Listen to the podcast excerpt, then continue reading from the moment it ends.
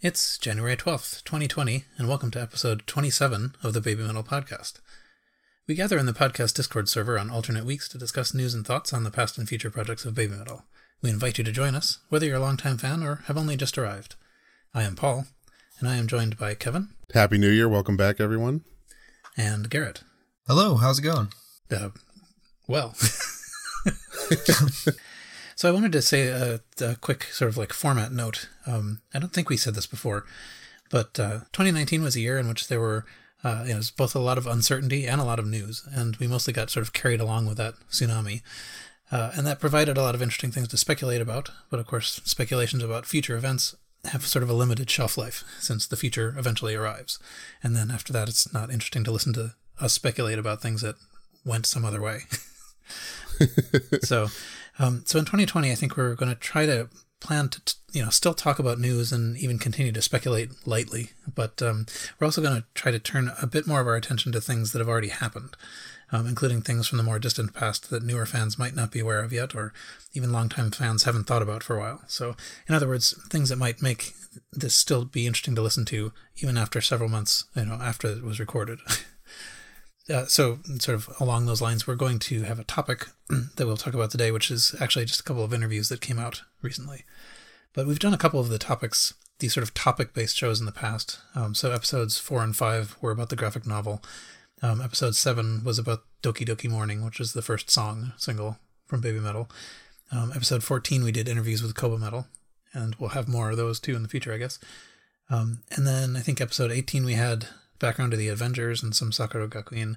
And then episodes 23 and 24 were themed around the album review of Metal Galaxy. So that's kind of the model. Um, and although uh, I, now that I'm saying this out loud, I'm realizing that we never did figure out what our topic was going to be next time, but we'll try to announce topics in advance so that you can join in and maybe refresh your memory too if you'd like. Um, and any topic ideas you have would be welcome too. Anyway, that sound right? Yeah, yeah, New Year, New Us. Mm-hmm. So, in the recent news section, uh, there's not a whole lot. Uh, we got a New Year's tweet from Baby Metal, since we haven't actually talked since then. Um, it's pretty ridiculous in a certain sense. it's like every single photo we get, they just add more and more color to it, more and more overlaying of galaxies. Yeah. How many layers can we fit in Photoshop before we run out of memory and crash the computer? Yeah. So it's it's sort of the standard photo, uh, but then but then with it's it really is just about thirty five overlays. yeah. uh, same same hashtags as last year too. Yeah, but hey, it's a photo. I like seeing photos. Yeah, we should almost be expecting another tweet from Dave Metal soon, but I don't think we will. About what? Yui and Moa's coming of age, more so Moa's, I guess. No, it's both of them. The it would be both of them. Mm-hmm. They would. You think they'd announce both? No, I don't think they will at all. But the uh, the holiday, if you can call it that, covers anybody who turned twenty in the last year. It is both of them, uh, and up to I think April this year. So that would cover both Yui and Moa. Yep. Mm-hmm. Yep. So first first uh, attempt with our new format, we have already jumped right into the middle of the next section, but um, we have jumped the shark. So the um, coming of age day thing is the first bullet point in the soon to be obsolete speculations about the future section. so, but yeah, it is. So today is the today is the coming of age day, and we and um, today in the sense of January thirteenth. So there's a chance that we'll get photos. Uh, do either of you want to say anything about what this means? Like what the what we're expecting? Oh, I'm not expecting anything. Well, okay, so um, so imagine yeah, realistically. What I, what I meant more was like what kinds of things we expect from people that we do expect things from. you know, like say in the say in the past we got Su got Legend S. Well, and Mo got Legend M, but age. I don't think that on Coming of Age Day the band tweeted anything for Su. No, I don't. Those, think. Wasn't there a picture of her on her twentieth birthday? Yes, there though? was. That's, well, that's not the same day. No, though. that was the after show picture for Legend S, which was in December okay. on her birthday or the weekend okay, near her birthday. Right. Nothing for coming of age day. Right. Um, but yeah, if you don't know, it's you know it's kind of a big deal. Um, in the Western world, we kind of celebrate 18 and 21 as kind of the mm-hmm. big birthdays, um, especially in the U.S. Um, 21, you can drink. 18, you're legally an adult. That's all wrapped into one in Japan when you turn 20. You are an adult when you turn 20 years old. So they do a big old day to celebrate it. And they uh, mm-hmm. dress up in fancy clothes and have parties um, and things like that. Uh, women wear kimonos, uh, which is pretty cool. Um, so I, yeah, I don't think we'll see any of that. But for the eagle-eyed and savvy listener or fan, um, you might get some emoji covered photos from some of their friends. Uh, you never know. Right, right. Yes, that was what I was fishing for. Was like what coming of age day actually is. so it's not the birthday. it's it's kind of like right. a consolidated celebration for all the people who right. became adults in the past year. Everyone. So, and one of the main things that that we see about that is that they're dressed up. You know that they're they're in the mm-hmm. sort of mm-hmm. traditional, usually some kind of a, a traditional uh, dress. It's a big it's a big thing, and so we often we have often seen photos of people in their coming of age day, uh, you know, outfits, not specifically baby metal, and maybe not even specifically Sakura Gakuin, although uh, like some of the graduates we've seen photos from. We have, um, yeah, and I, I wouldn't expect anything um, official. Like I said, you might see Moa's friend group post a group photo because they all turned 20 mm-hmm. This in the last year um, with a covered up emoji face. Right. But I'm not even sure that that'll happen. Uh, but it's a big deal. So, you know, it's pretty cool. Yep. Congratulations to everybody who turned uh, 20 in the last year. Congratulations to yes, uh, to not not only the two we know, but all the all the many that we don't. yeah. But and uh, of course, that's the thing about talking about this today is that by the time this gets onto the feeds, you know, it'll be we'll know very well that they didn't show us anything. yeah, I feel like we need something like that over here. I, I, I feel like I deserved something when I turned twenty one or something. Celebrate me. Yeah, I should have been celebrated. so the uh, uh, the the other sort of like soon to be obsolete speculation about the future um, is Legend Metal Galaxy, which is coming up super soon. Two weeks. Yep, January twenty sixth to twenty seventh. Um, and you you Kevin are about to head off to see it. Uh, yes, I I will be there in a week from the time of recording. Are you excited? Oh, of course. yeah. I'm jealous. How could you not be excited going to Japan and going to baby metal concerts in Japan? Uh, I wish I could go to Japan so yeah. bad. October, you got to get there. I'm going to try my best. The whole fan community needs to be there in October. It's going to be special. Yeah, although it'll turn out that the the actual event is going to be in some other country, so hopefully not everybody's. Oh, could you imagine? but um, yeah, we still don't. I, I I'm optimistic. I mean, so here's the part where we speculate about things that are known by the time this gets on the feed, but actually, maybe not quite. But um, I am optimistic that we will learn something about the you know 10 10 2020 event by the end of Metal Legend Metal Galaxy. I hope so. Yeah, my gut says we'll get a lore video at the end uh, for whatever's happening in October. Either not revealing their hand completely, but at least giving us more information so we can plan.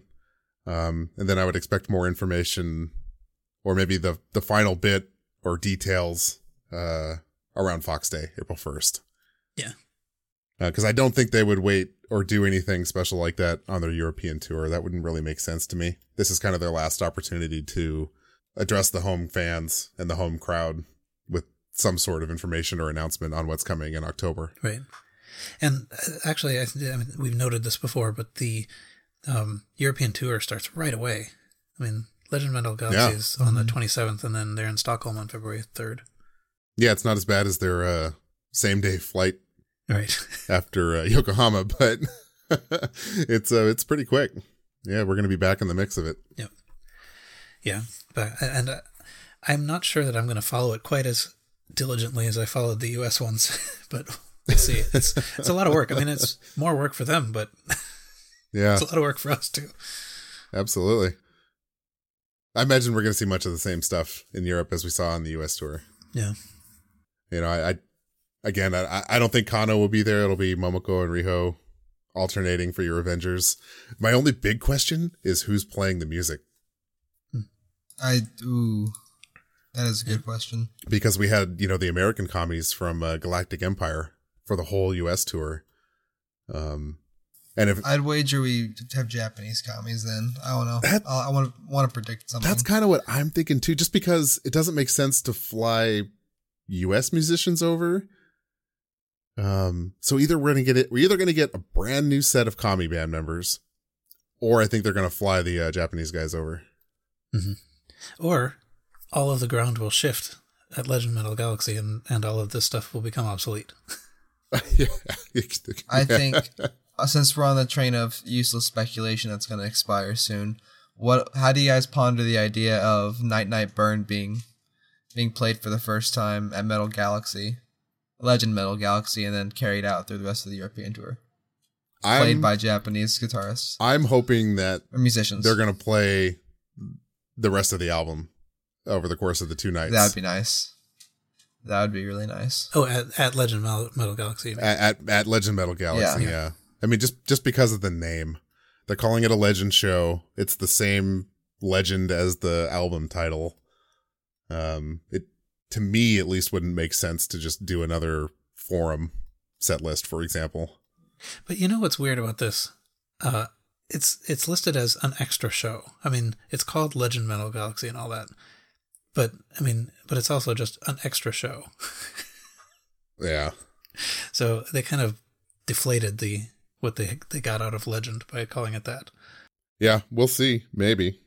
I hope not. I mean, it'll still be fun, but really the tipping point for me going was them labeling it a Legend show. Right. I have more I want to say about this, but I can't. But I'd be jumping ahead to the very last thing we're trying to talk about. well, I appreciate your restraint. Yes. Can you, can you remember it? Announcing it. Does it, so it has nothing to do with Legend Metal Galaxy. No, it does. Eh, I'll allow it. But it, okay, okay. Since it's in the Nylon interview, we'll get to a little bit later. Um, it says that they were already preparing for Legend Metal Galaxy and a lot of time for rehearsal because they'll even present new things. They'll practice everything a lot because Baby Metal's music is kind of difficult. right. yeah. But I feel like because they'll even present new things, kind of hold some weight to it. Oh yeah, yeah. yeah. Cam Metal in chat speculates night one will be disc one and night two will be disc two. That'd be beautiful, wouldn't it? And that's kind of in the back of my mind what I've been thinking too. At least that's what I've been hoping. That makes the most sense to to me on the outside, with you know the usual stuff that they sprinkle in. Um, because I, you know, obviously playing just disc one would be what a twenty minute concert, so they're not going to do that. Um, but I, I think it could fall in the line with something kind of like that format. I wonder to what extent people there are people who are going to just one night. Because uh, good question. I remember uh, hearing at least that people were at some point disappointed with the Tokyo Dome show for having gone to like one night and not the other. You know, so missing the song that they wanted to right. hear. right. So uh, that sort of affects like whether I would believe that they would play "Gimme Chocolate" both nights, you know, and that sort of thing. Sure. Yeah, but how much have they cared about fan input in the past? So. yeah. Right. This is this is definitely a band that chooses its own adventure. Yeah, and I, uh, the, I mean, this also connects a little bit too. But I wonder if it seems kind of obvious that night one would be disc one and night two would be disc two. Isn't that mm. exactly the last thing they would do? Logically, yeah, it makes sense. You bring up a good point. so, anyway, we'll know soon. Um, I'm, I really don't know what to expect. I, you know, I, I keep live possibilities in my mind that maybe they really will do something dramatic and you know, not, not just in the set list but in the presentation entirely mm-hmm. Which would then of course carry over to the european tour as well makuhari is a big place with a lot of room for cool stuff so they've done neat presentations there before so i'm pretty excited yeah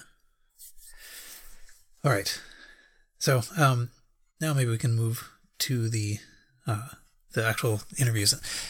I'm not sure how this is going to go. Um, so we'll maybe we can just sort of bumble our way through it and come up with inter- interesting things along the way. okay. um, but just as an introduction, both Hedoban, particularly Hedoban and, and PMC, the uh, PM Music Complex magazines, have had fairly substantial interviews with various people on the Baby Metal team. Uh, so there's a September 2019 issue of PMC that um, we've only just gotten the translation for the Su-metal and Mo metal interview.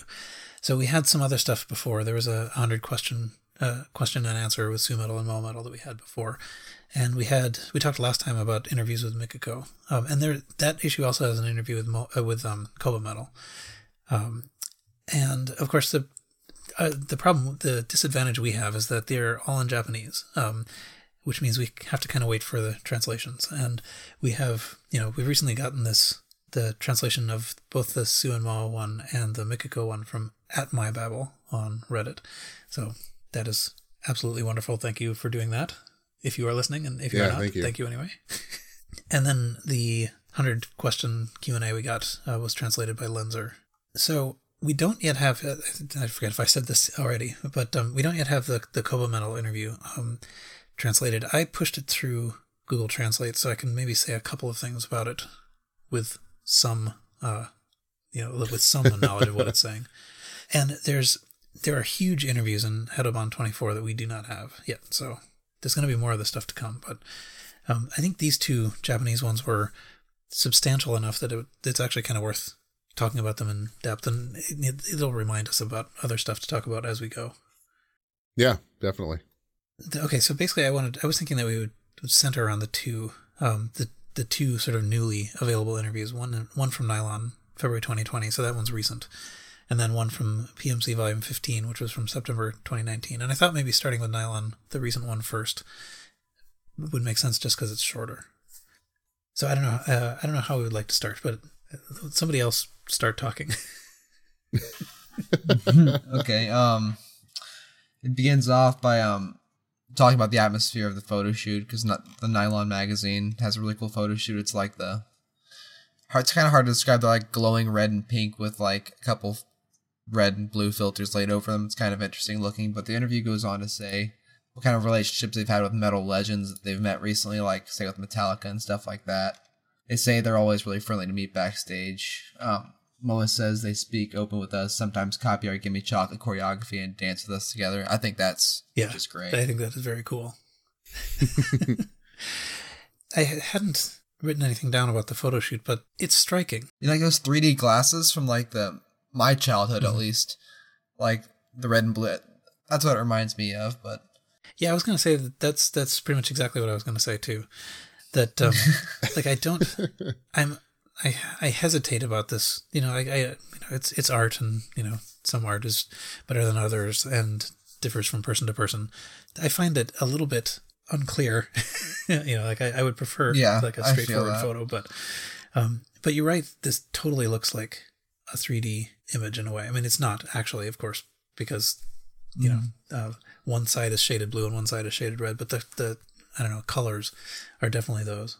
I think 3D is a good way to describe it. I was also thinking uh, Empire Strikes Back. If you've seen Empire Strikes Back, when Luke fights Vader in the middle of it, there's a lot of blue and red going on.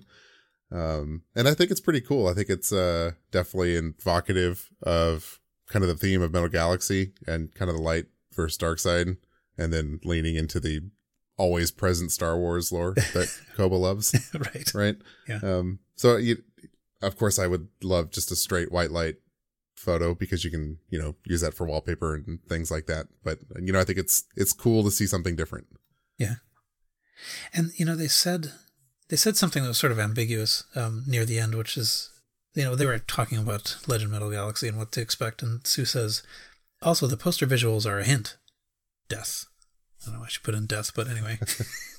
um, it, and I think so. The ambiguous part is I don't know what poster they're talking about. If they're talking about the nylon poster, then you know maybe 3D is a hint. um, well, the Legend Metal Galaxy um, poster is the sun and moon, right? So that's the other possible poster. Making making a Venn diagram together, I think. And that that in a sense that would be a more sensible hint, you know that. Are they bringing back the flying platforms? Su on the giant sun flying from the left, and Moa on the moon flying from the right. they float into the black hole. No, I, I, don't think so. But I think tying it back no. to what we were talking about before the interview here, um, you know, it could be, you know, a dark side, light side, night one, night two split. Um, it, it could be something as simple as different graphics packages on the screen during each show. Yeah.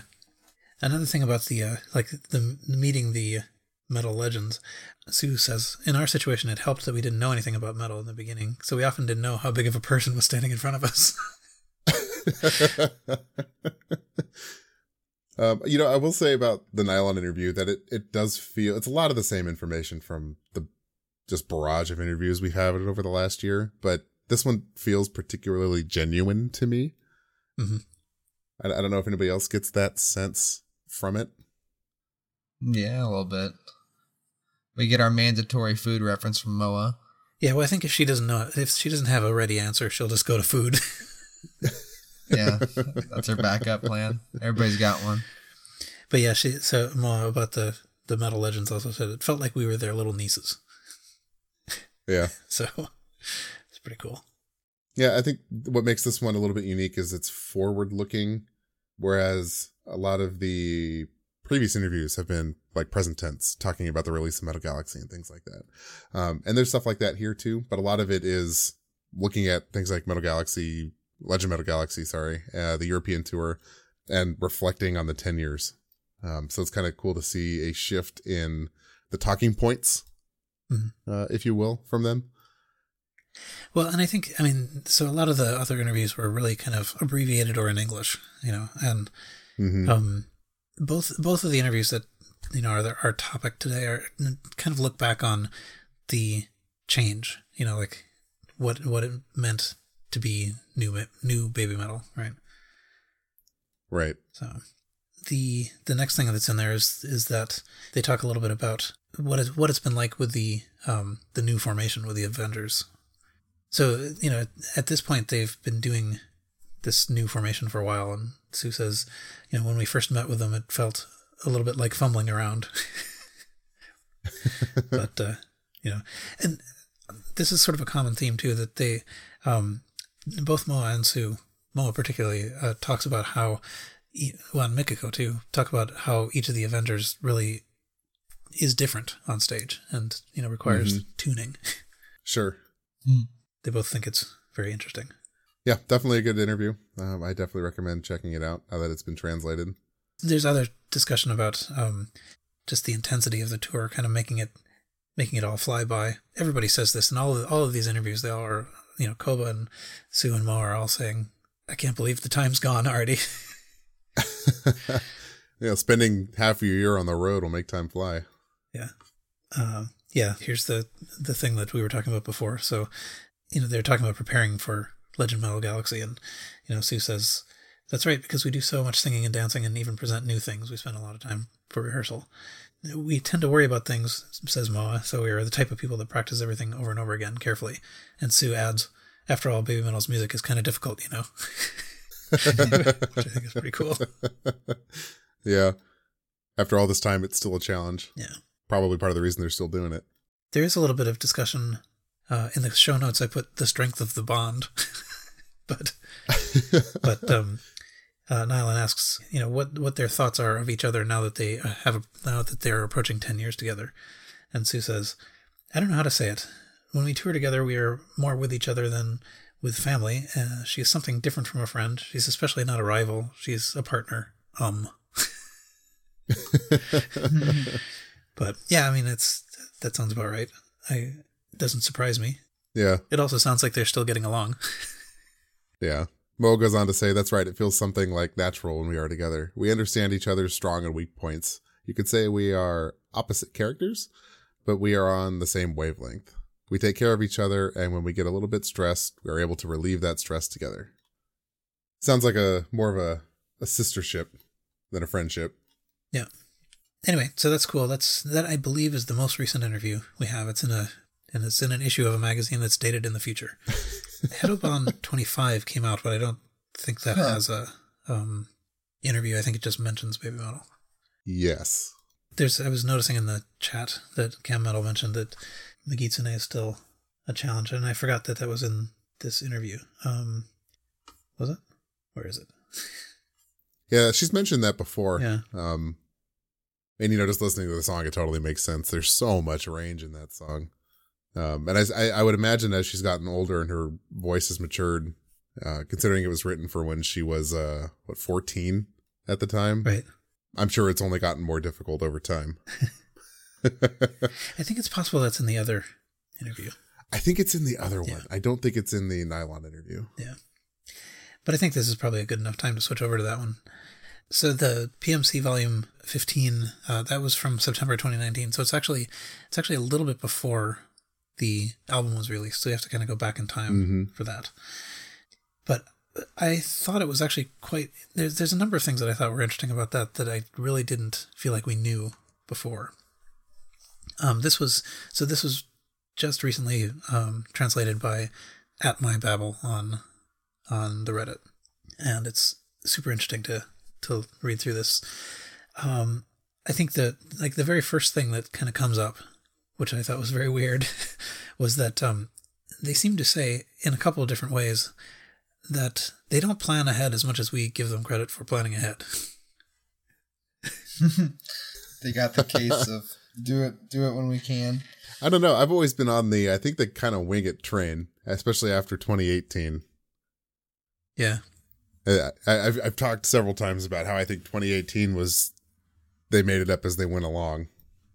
Yeah, I mean, so there's a there's a weird sort of difference, I suppose, between like they they sort of let off this interview by by saying, you know, like last time we talked in April, you guys didn't know what you were doing, and by the time it got to the end of June, you'd already like figured it out. so the whole Avenger system was was kind of all designed in that in May. Hmm well, we assume. Yeah. Well, the I mean uh, the implication is, you know, from reading the previous PMC interview was that they they didn't know in detail what they were going to do, just just that they were going to continue. Not fair. But that's sort of in contrast with these songs that take, you know, three and a half years to write and, you know, the inability to reschedule uh, Legend Y and that sort of thing. Mm-hmm. Yeah. It's fun going back on this one because it's predated from when we got the translation, right? Um, so there's some fun insight about how they were worried about make. We talked about this earlier about making the connection after Yokohama all the way out to England, um, and then being worried if they were going to land on time because they basically landed and went straight to the uh, the venue and got ready to perform. um, so where you know where for a delayed flight they might have missed that performance. Um, I had not realized they cut it quite that close, which was interesting to hear. Oh yeah, no, it was. Um, I, I think they were being asked something like, "What were the challenges of this like super hectic schedule?" And they yeah. said basically, "Well, you know, it's like anyone. We're worried about a plane being late." yeah, yeah. Okay, so PMC, the question was looking from the outside, it's easy for us to take this as all being normal because you seem to take it for granted. But if we really think about the situation you were in, it must have put a lot of pressure on you. And Moametal says, We realized later that we actually gave performances at Yokohama and then in England and then back in Nagoya, six live performances in total, covering more than one country in 10 days. Su says it wasn't really like, you know, oh my God, oh my God. we were worried about things like will this plane land on time? but then Mo at the end says, "But come to think of it, we did do something great, didn't we?" so that was pretty cool. Hey, that was pretty cool. We did a thing. Yeah. I found where I was talking about Megitsune. Mm-hmm. Says, can you take, think of any song which is especially hard for you to sing or which you are working on recently? You said before that Megitsune was that kind of song. Um, Metal replied, Megitsune never becomes easy for me no matter how many times I sing it. It has always been a, my most favorite song, yet a challenge to me as well. New songs are also challenging to me since I am not familiar with them, meaning my body not yet absorbing the combination of singing with doing choreography. That is why the number. I can't. Why am I having such a hard time reading this? I'm not crazy here. No, there's a, a couple okay. missing verbs and stuff, but she likes the new choreography and stuff that comes up she enjoys that kind of stuff and finds takes the challenge along with Megitsune being a challenge as well mm-hmm. vocally. Yeah, that's in a that's in a section um like there's both a kind of like a technical exploration of of you know Moa's dancing and Su's vocal work in here that I think is kind of interesting. So Sue, you know, talks a little bit about how she controls her voice, modulates it, you know, to require less breathing if she's got to focus more on dancing. Or um, what I thought was really striking was that um, you know she says since it would be much more difficult to do so when we perform at high altitude places abroad, I may alter the way I'm breathing when singing depending on where you are, which is that's amazing. High altitude. Yeah. Yeah, never really put thought into that. Not something I would have thought about. They were. They did. Prefer, they were in Denver, I think. Right? Did they? Or something? It was Salt Lake City. Mm-hmm. So they yeah. So they were definitely in some places where they were a little bit of altitude. Yeah. And um, with Moa, you know, Moa was, I guess, probably the one who was most kind of having to work with the Avengers, right? And mm-hmm. so she actually talked. I thought it was pretty interesting. You know, she she said, of course, you know, like it was interesting. Everybody brings their own character and all that stuff. Um, but she kind of went into that a little bit more. Uh, she says each of the dancers has their own way of dancing, like how to synchronize moving patterns to the sound and rhythm. Therefore, I found myself worrying much about whether I should let them dance in sync with me or I do so with them. Uh, at one time, I thought what we have called baby metal may come apart if I would try to enti- entirely accommodate myself to them. But we are not baby metal plus Avengers. We are rather we want to keep fighting our battles as baby metal. And when I came to see things that way, I decided not to simply adjust myself to the supporting dancers, but to still lean toward them without ever changing the essence of hmm. ourselves.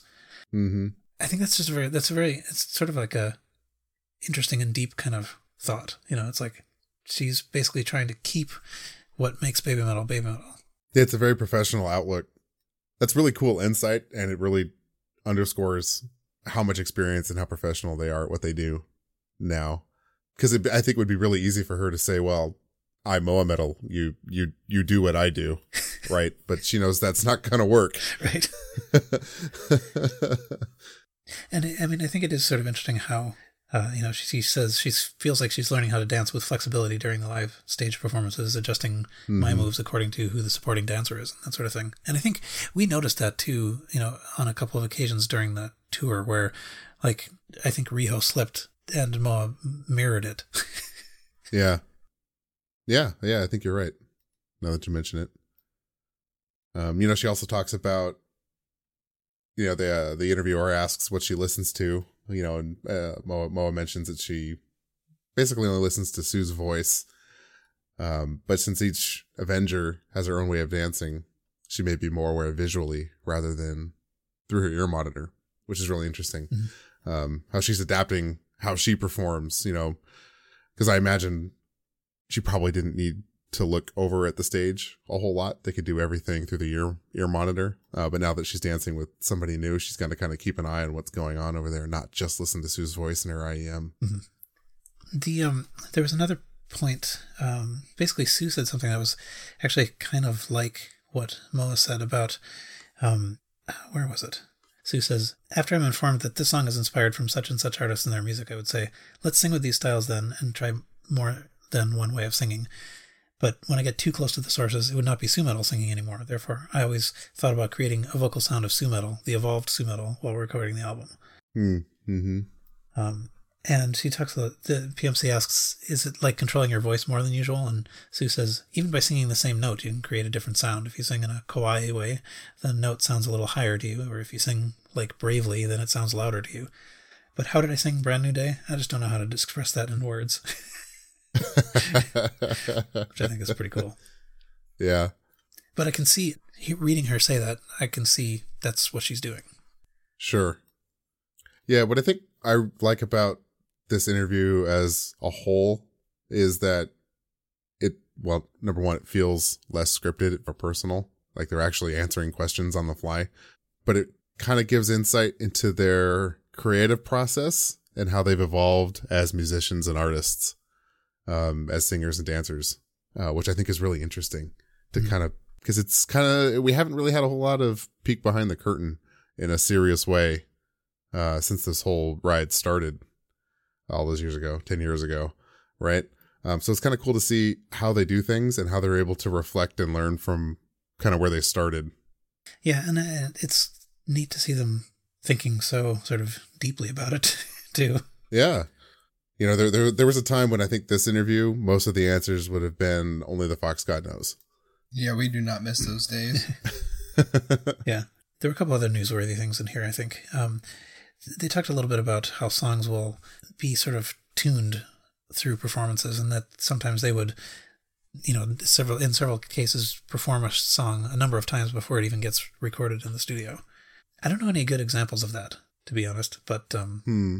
and I want to say maybe like Kagero or Elevator Girl back when they first started playing them at the beginning of the US tour in 2019. Is it 2018? Is it this interview or one of the other ones where Moa talks about Kagero and how it changed from when they debuted it on tour to how she, this one. how she talks about uh, singing in the chorus now. I think it's the towards the end Is of it this toward the one. end of this one. Yeah. I mean, so what they discussed in this interview was they mentioned um, the choreography changing in Java, although that's obviously that's not Mm-hmm. super um, relevant. but um, but they did one one sort of like newsworthy thing in here was that um, when back when Kagero was tattoo, Su sang all of it by herself. Um, and Moa said that you know, once with they were recording the album, Moa's singing in Kagero. What's interesting about that to me is there was so much speculation around the community on who was in the backing track, who was singing during Tattoo and things like that. Um, so it's like they inadvertently answered that question we had, uh, I guess two years ago now about who was singing what. It was Su Yeah, the entire yeah. time. Yeah. and now it isn't. So, I mean, Right. um, I think that also wasn't exactly what people were expecting. You know, they were expecting that it was Yeah. a recorded thing that hasn't changed. hmm Um, there's actually another thing too um, that sort of goes back. Yeah, I, I put this up earlier in my notes, but um, that kind of goes along with the planning being surprisingly short range. Uh, Moa said that we worked so hard on recording BMC that it was only done two days in advance. right? Yeah, that's wild to me that they mastered that two days before the album came out. Logistically, how is that even possible with the amount of physical discs sold? Like, there must be a printing factory, the scale of which is incomprehensible to my brain. Yeah, although I think actually um, my reading of that is that it's just a misspeaking that um that it was two days before the like golden master. You think so? yeah. That makes more sense because, yeah, when I read that, I was like, there's no way. Sure, the digitals they can kind of do at will there, right? But the uh, the physical copies, there's no way. Well, and and consider that BM, uh, BMC is on like the sun and moon and stuff. hmm Yeah. So and so I, I I I do believe that they were working on it all the way up until two days before some you know freeze. Sure. Okay. But- That, yeah, that makes more sense. But the, so one thing that jumped out at me though is that um, what's Moametal doing?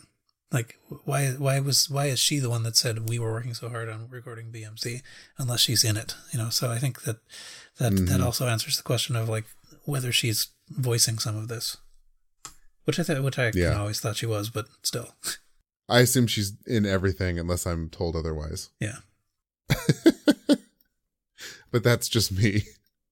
But it's cool though. I mean, like the, we actually have something like you know real confirmation of this now. Yeah, absolutely. Yeah, again, that comes back to it's it's nice that they were able to or allowed to peel back the curtain a little bit and actually hear about some of the creative process and challenges uh, and things like that that they faced with releasing this album. Um, it feels a lot more like any other band interview where they're able to just talk about whatever they want and not be in such a controlled Yeah. environment, which was refreshing It to does me. feel like it does feel like that nowadays. Like they're they're no longer protecting the privacy of little fourteen and fifteen year olds. Like they realize they're adults and they should be allowed to speak in interviews. Since there's it's not like a they're not hiding anything anymore. well, It feels like I really like. I think there's still a fair amount of that going on, but you can tell that well, the reins enough to keep the suspense. yeah, riding. the the reins have been loosened enough to where interviews like this are actually substantive and interesting. Yeah. And I think, I mean, like, what may be perfectly well possible is that you know they they are now in control of censoring themselves. You know, I mean, like they can make the choices Sure. about what to talk about and what not to talk about. Yeah, sure. oh, there's a, also there was a, right. Okay, so PMC asks, "How about your favorite song, Moametal?" Uh, this interview is older, you know, so this is before she landed on her Papaya talking point. So what she said is, I really cannot make up my mind on that. Plus, we still have songs with no choreography yet. As far as I can tell by listening to the album, I like Brand New Day. But I would say to this, to the reader of the PMC magazine, you should really listen to BMC, which um, uh, which caused PMC to laugh because uh, the joke being that you know BMC sounds like PMC. Yes. PMC says you prepared that joke, and Moa says, "Yep, yeah. I think both titles sound similar. I absolutely want people who are reading this to love the song BMC." Yeah. Moa dropping the dad joke there. Yeah. Oh, I missed the part that I missed the part that I meant to read. Um, Moa said, "I wanted to say this more than anything today."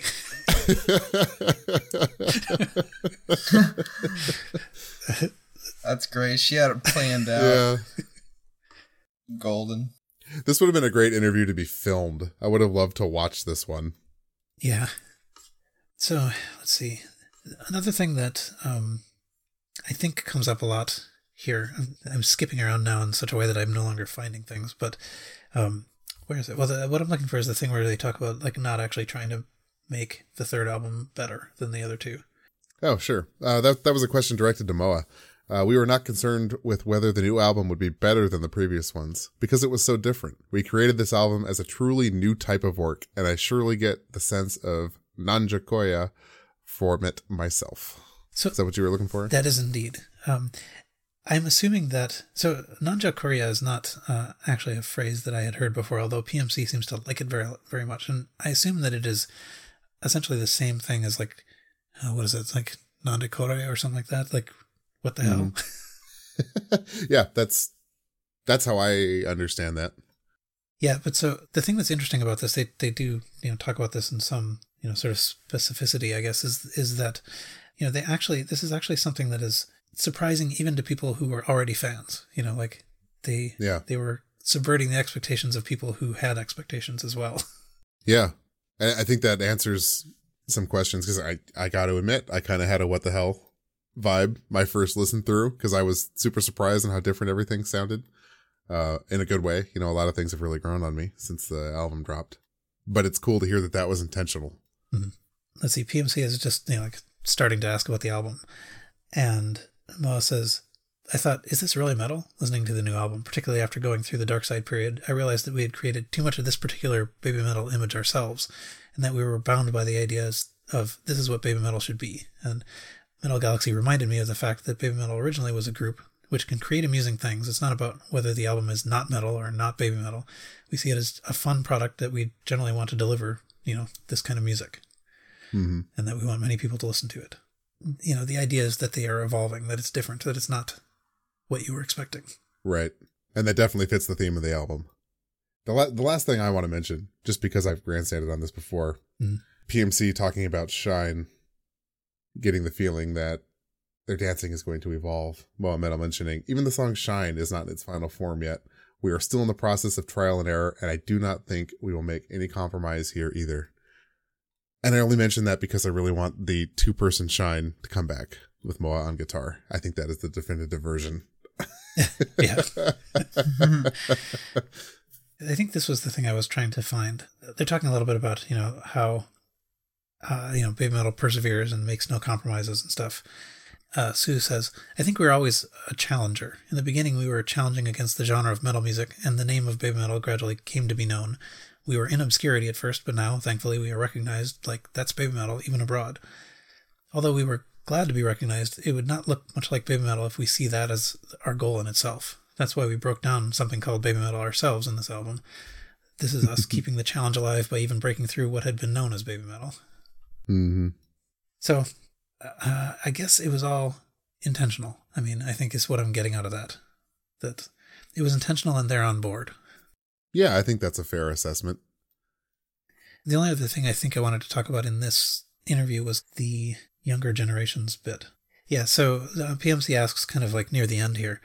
Um, thus far, baby metal have become more popular by getting encouragement and support from major bands like Metallica and Red Hot Ch- Chili Peppers. Now, are you two thinking of guiding a younger generation? And Su Metal mentioned, she said, we talked a little bit about this a moment ago. Uh, we've always wanted youths or younger generations who do not listen to metal music to think that metal is fun.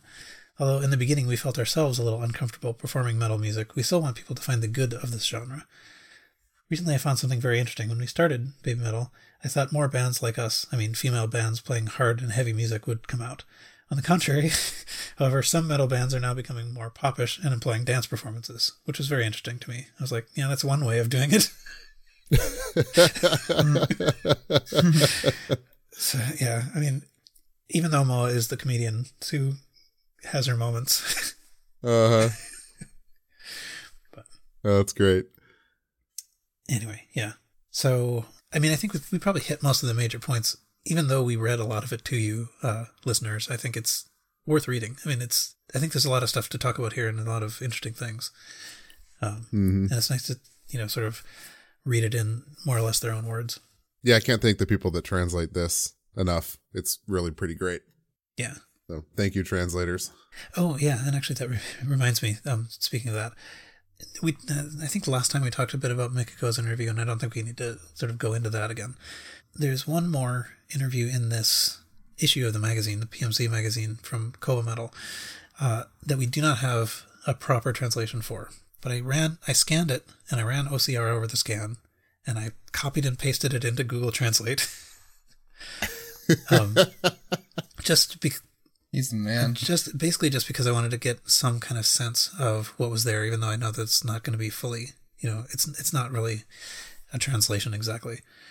Uh-huh. But um, but it looks like it'll be pretty interesting. It's Koba Metal talking a fair amount about just kind of like the concept of sun and moon and sort of defending the idea that even though three had been a central number to Baby Metal, two had also been. so there was a light side and a dark side, and red night and black night, and so forth. Right. Um, he did sort of explicitly say that that uh, Su was you know went with sun and Momo went with moon, right? Sort of obvious, I suppose. There was a hint. Oh, I, I was I didn't follow this up, but there's a hint in there, if I understood it right, that if you look at the two discs, there might actually be some kind of correspondence between the tracks on the discs as well. So, like track two might have some relationship to track two on the other disc. Oh, interesting. Um, so he's he said uh, they are lined up like a sumo wrestling list. but um, okay. So I, I, thank you, Google. I meant to look at that, but um, I'm I'm curious to know. But he also sort of talked about how um, in you know that it's uh, basically the interviewer Ras was saying it's kind of unusual to split up an album like this. You know, this is kind of old school to have two discs. But um, yeah, I suppose it is. Now that he mentioned it, yeah. Yeah, I can't remember the last album I had or bought that was split into two discs. It might have been 15 years ago. yeah, exactly. I hadn't thought of that. But it's um Koba kind of defended it in like the in Japan version by kind of pointing out that in Japan there actually people do buy physical discs. yeah. So true.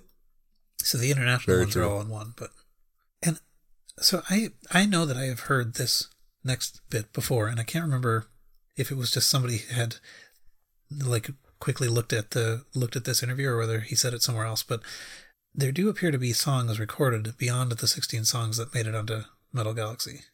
We knew that before, right? I mean, I feel like it was kind of assumed. We know that they have a larger catalog of written music than has been released. You're right. Uh, yeah. And and while they haven't said that necessarily in those words. We know that there are songs um, on deck. There's songs on deck. That's a good way of, of putting yeah. it. But uh, what's the what's the one from Metal Galaxy that was actually written um, back when Megitsune was written? Um, oh, Night Night Burn. Night Night Burn. Yeah. Night Night Burn. Yeah. So so we know that there's other stuff out there. Yeah. On the shelf, probably ready to go. It was that whatever interview that that was in. That's the one that we knew that told yeah. us that there were more than like the, the there were songs right. that left off of Metal Galaxy. Mm-hmm. Well, just like we know there were songs that were left off the debut, songs that were left off Metal Resistance. Right. Um, so who knows how much extra stuff is out there. Another thing that I thought was kind of interesting uh, was that, you know, again, I'm not exactly sure how much of this is getting lost in translation, but it seemed like Koba 2 is expressing this kind of like there is a core baby metalness that uh, that he was protecting in a way. So he talked about how he was he was grateful to you know all the collaborators, not just for agreeing to participate, but also agreeing not to be central. You know, like they're mm. they're agreeing to participate as a part of a Baby Metal project, and it's not it's not the collaborators. It's not co-authored exactly. They're participating. Sure, that's an interesting way to look at it. Yeah, it didn't occur to me before. I mean, like it, it, if it occurred to me at all, it kind of occurred to me as like, well, that's in a sense they feel almost like uh, wasted. I mean, after after reading that, it kind of makes me feel doubtful over getting any like live features other than F Hero. Yeah, I don't know, but maybe I don't want to lose all hopes. But I'm gonna. I'm not gonna. I don't want to really. I'm hesitant to infer things from this from Professor Google's. You never words. can accurately. Well, well, there's that, and it's a yeah. So we've got kind of the, the double negative of it's Professor mm. Google's words from Koba Metal. So right, mm-hmm. yeah. yeah, yeah. So we can see we can see what comes out when when the like real translation is, but but it did kind of look like um that there was kind of like a, a distinction being drawn there that it, that this is really still baby metal. Mm-hmm. Um, uh, it seemed like again, you know, guessing a little bit, but it sounded like Koba was asked uh, whose decision it was to do such a like intense tour, whether it was Koba's or or Su and Moa's, um, and he answered basically that it was everybody. Everybody wanted to do that, um, partly due to the fact that they get incrementally better, you know, as as the show as they do shows. Oh, sure. So, which would seem to be an argument for going to the last one, but going to the last show on tour is always a good idea. Pro tip. Yeah. It's always the best. It's been that way f- as long as I've been a fan. Mm-hmm. And he did say that he would like to do big tours in South America or Asia, but there have been logistical complications. Sure. So, well, there's hope. Yeah, and uh, and I, I believe Koba was attributing this to Su and Moa, but um, generally they prefer to go to places where it's warm. like when it's warm. uh, that's funny. Yeah. That, that's pretty cool. But anyway, I'm looking forward to, to reading like a good translation of that. But right, it was still kind of fun to read the the Google Translate version. there were a couple of other points that I put down. Where did I put it? Oh yeah. Um. So this just a couple of thoughts that it reminded me of. Um, the first one that kind of occurred to me that I, I sort of wanted to see what you thought of. I feel like this was kind of an epiphany in a way that maybe it shouldn't have been, and maybe it's wrong. But um, there's always these discussions about like you know people arguing about like is baby metal metal? You know what is it? What is mm-hmm. required for something to be metal? like as I was thinking about that, one of the things that that sort of occurred to me is that I think I think maybe what maybe I said this last episode too, but um, I think maybe what Koba's um, idea might have been was as a, as a as a sort of a method of being able to reinvent the genre a little bit, kind of taking the perspective of little girls who don't really understand metal and kind of like doing the things that it seems like they're perceiving in metal. You know, so the big stage shows and the the you know like all the all the sort of the fire and the stuff that looks like lore, things like that, um, but still done. Uh, you know, in a, in the way a little girl would see it and do it. Mm-hmm. Um, because it is. I mean, there's a certain kind of um comicalness to it, at least initially, right? Um, you know, it's it's it's kind of like you know Weird Al or something, right? I get um, it. You know, at the same time, it's it's you know the it. I think that was just a tool to make something that is you know that is really kind of deep in its own thing. But mm-hmm. um, but I th- but I think that really is kind of the concept it was originally. That it's not, it isn't trying to be metal like metal people define metal. It's metal as seen by a 13 year old. Yeah, that's an interesting perspective for sure. Yeah, never really thought of it that way. Yeah, and that may mean that it's changing now, right? I mean, because the, the way they see it now is is less naive. True. Yeah. But I guess it also it also makes it um, more sensible. Like people often complain about like how can this be metal? These you know the girls didn't know what metal even was when they started.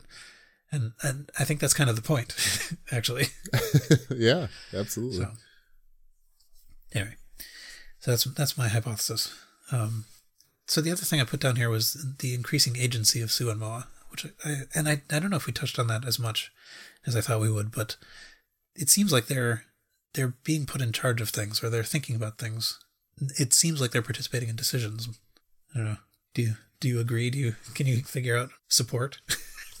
it sounds like from recent recent interviews they're they have a lot more say in what goes on, what happens in their world.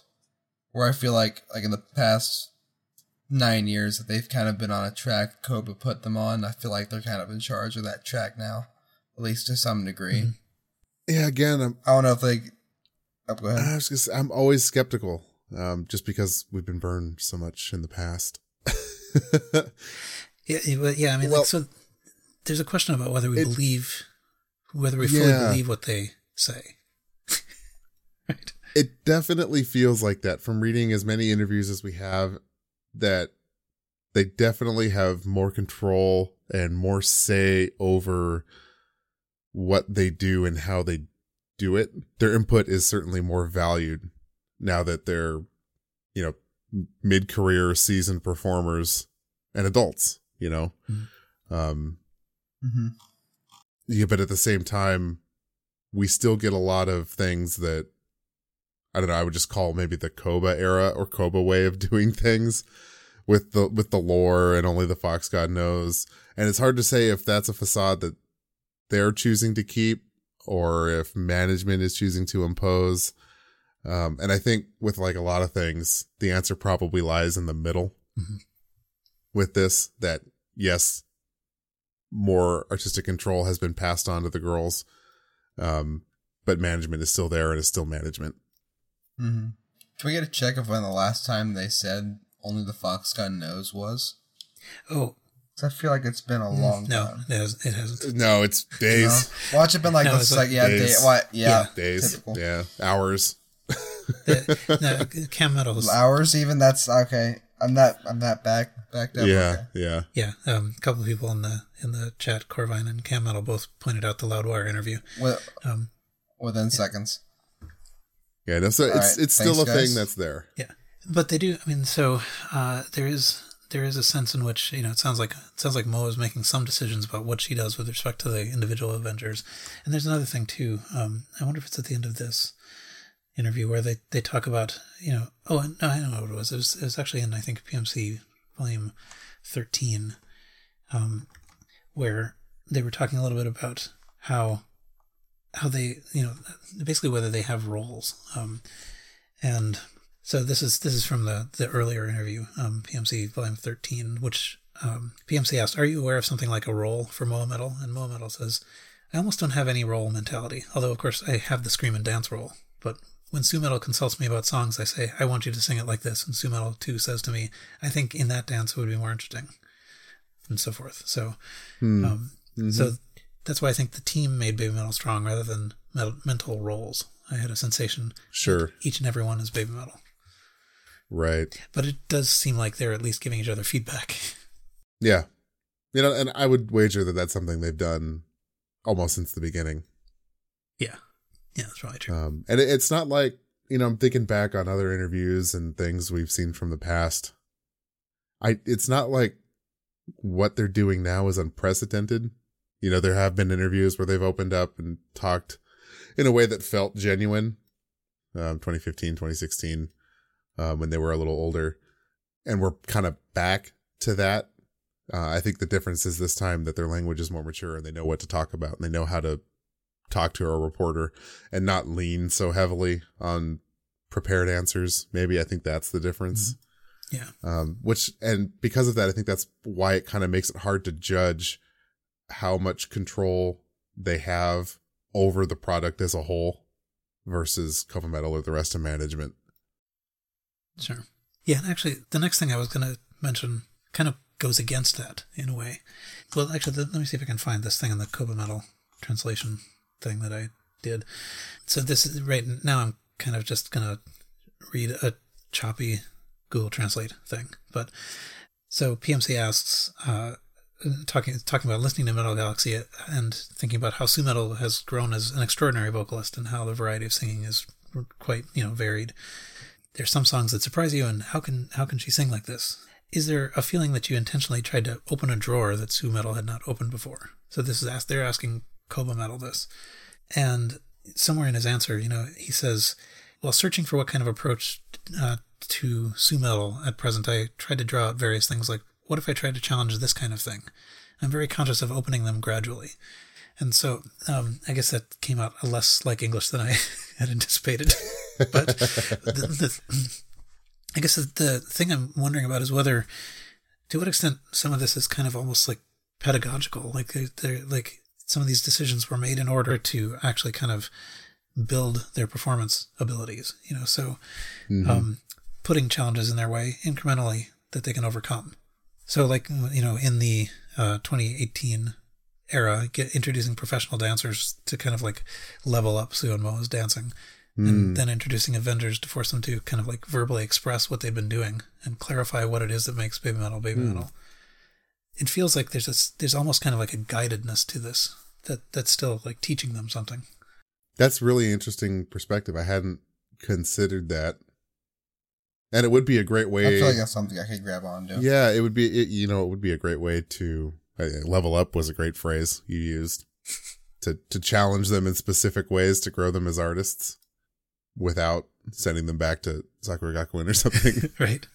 right. Mm-hmm. well, it's, it, it's sort of a, it's organic. You know, it, it sort of allows them to always be challenged a little bit. Yeah, yeah. That's that's really cool perspective, if true. I hadn't I hadn't considered that. Yeah, and of course, you know, this all of this might just be complete nonsense, but it it, it seemed like it yeah. was impossible. So I'm a little hesitant to talk about this interview without the without a natural translation. Yeah, no, I mean, I think um, I wouldn't.